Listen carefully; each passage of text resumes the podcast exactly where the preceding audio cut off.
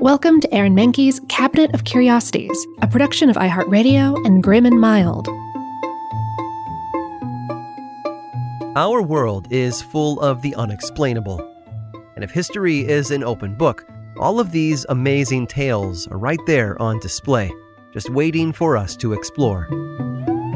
Welcome to the Cabinet of Curiosities.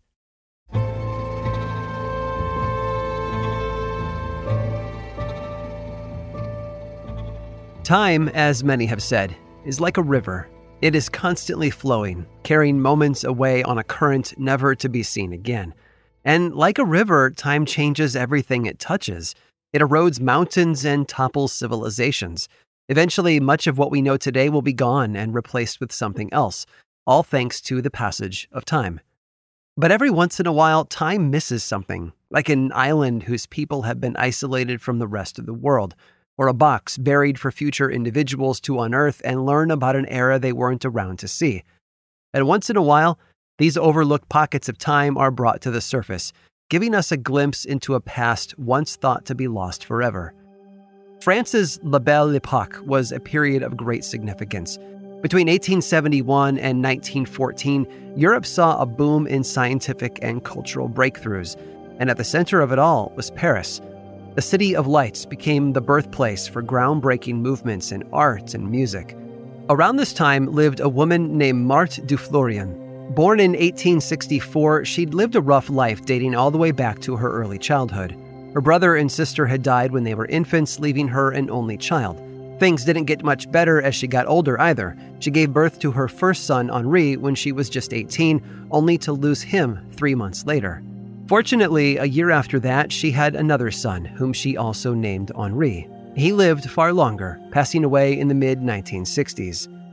de Florian was a French courtesan, moving within elite social circles and carrying on affairs with prominent politicians and artists of the time. And one such artist was Giovanni Boldini. Boldini hailed from Italy, yet much of his career was spent in Paris. He was known for his beautiful portraits of people like artist John Singer Sargent and poet Robert de Montesquiou. Funny enough, de Montesquiou also happened to be a client of Duflorian's. Boldini's nickname was the Master of Swish, which he had earned for his unique flowing style, not his basketball skills. His paintings seemed to come alive, as though he'd captured his models in motion. Among his many subjects was de Florian, Though much of Boldini's work eventually found its way into galleries and private collections, his portrait of Madame de Florian was lost to time. Now, de Florian lived in a 1,500 square foot apartment for most of her life. It was located near the red light district, putting her right in the middle of the action during the Belle Epoque. Sadly, de Florian passed away in that home in 1939, leaving Henri to handle her affairs. He then began living in the same apartment himself, along with his own daughter. But she fled Paris in 1942 and moved to the south of France. In doing so, she left her father and the apartment behind her and never looked back. It was believed that Henri lived there until he died in 1966, but even that wasn't enough to bring her back for a visit. Despite not once returning to the property, even after her father's death, she chose to pay the rent each month for the next 44 years. She died in 2010 at the age of 91. With no one left to claim ownership of the apartment, nor its contents, it was opened up by the executors of her will to a local auctioneer. And what he found, albeit under a thick layer of dust, astounded him. The apartment had been untouched for decades. It was filled to the brim with elegant furniture 100 years old or more. In the bedroom, they found a four poster bed, complete with a canopy. A massive vanity had been tucked into the corner, on top of which sat empty bottles and canisters, as well as an array of hairbrushes. In the kitchen, glassware, pots, pans, and cutlery, all of it still in place, as though it had been waiting for its owner to come home. There was a giant stuffed ostrich in one room, along with some Mickey Mouse and Porky Pig dolls, all made before the Second World War. And artwork.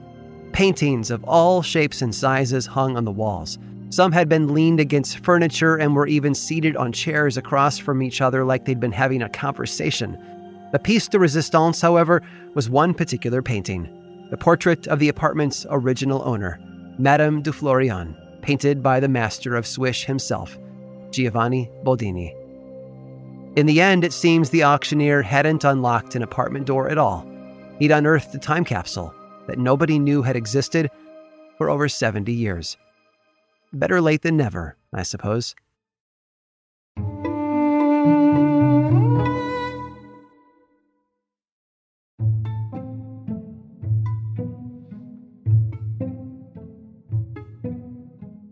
There's something powerful about a name.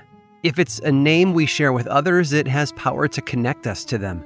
Maybe your own name comes from an emotional experience had by your parents, or perhaps it's a way to pay respects to a loved one from our past. Sometimes, though, a name transforms over the years to represent more than just a family line, but an actual legacy. And Heinrich would eventually experience that. But it all started with a simple gift. Actually, there was a lot about Heinrich that was simple. He was born into a simple life in the mountains of Germany back in 1797. His father was a simple forester, and while he had a lot of siblings, 11 in fact, life with all of them was fairly simple. And then war changed all that. Sometime around 1805, his father left to fight the French elsewhere in Europe, and he took all of the oldest boys with him. Heinrich, though, was only eight, so he stayed behind with his mother and the rest of his siblings. But the French were stronger, and soon enough they were pressing into German territory in Heinrich's mountain town. To protect the family, his mother took them deeper into the mountains. But while it protected them from the French, it put them in other dangers. Before long, only Heinrich and one sister survived, orphans in a war torn country. And then a miracle happened. The father he believed to have died suddenly returned. With the war over, the remnants of his family pulled together. And if there was one thing they knew better than most, it was wood. Not only was Heinrich's father a forester, but he was a carpenter, and those skills came in handy as their town and those around it began to rebuild homes, roads, barns, fences, and of course, his father also planted more trees. In 1812, though, tragedy visited Heinrich's family once again. A powerful storm drove everyone in town to seek shelter, and while it was over quickly, there was a bit of lightning. And one lightning strike coincidentally struck the house his family was hiding in. Everyone except Heinrich was instantly killed. It was more war after that. There he was at the age of 15 with no one to care for him or to call family. So he joined up with the Prussian army, a post that took him all the way to a Belgian town called Waterloo. He survived, although tens of thousands of his fellow soldiers did not. Again, loss had become a part of his world. When peace returned and Heinrich was able to settle down, he fell back on that family love of wood. Soon enough, he was a skilled cabinet maker, but also dabbled in music on the side. In fact, that was a passion he shared with his wife, Juliane, who he married in 1825. Now, it might be easy to assume Heinrich's legacy was loss the loss of his mother and siblings, the loss of his father, even the loss of his fellow soldiers in Belgium at the Battle of Waterloo. He and his wife certainly did their best to replace that missing family by having 10 children of their own. If you want to interpret his story that way, there's nothing wrong with that. But Heinrich would be remembered for something else, something that came not out of loss but out of joy. And like I said at the beginning of this story, it was all about a gift. You see, when he married his wife Juliane, he did something very romantic. He made her something with his own hands, something wonderful and beautiful, something that would fill their home with joy and happiness and song. Heinrich made her a piano, and it wouldn't be the last one he would make. For the rest of his life, Heinrich would grow a business around that skill, and his pianos would win countless awards. Before long, they were coveted instruments, and they still are to this day. Maybe his loss was our gain. Maybe he wanted his family name to live on without fear of war or tragedy taking it away. Whatever his reason for creating, the world of music and the piano itself will never be the same. All thanks to Heinrich. Heinrich Steinway. I hope you've enjoyed today's guided tour of the Cabinet of Curiosities. Subscribe for free on Apple Podcasts or learn more about the show by visiting curiositiespodcast.com. This show was created by me, Aaron Mahnke, in partnership with How Stuff Works. I make another award winning show called Lore, which is a podcast, book series, and television show. and you can learn all about it over at theworldoflore.com. And until next time, stay curious.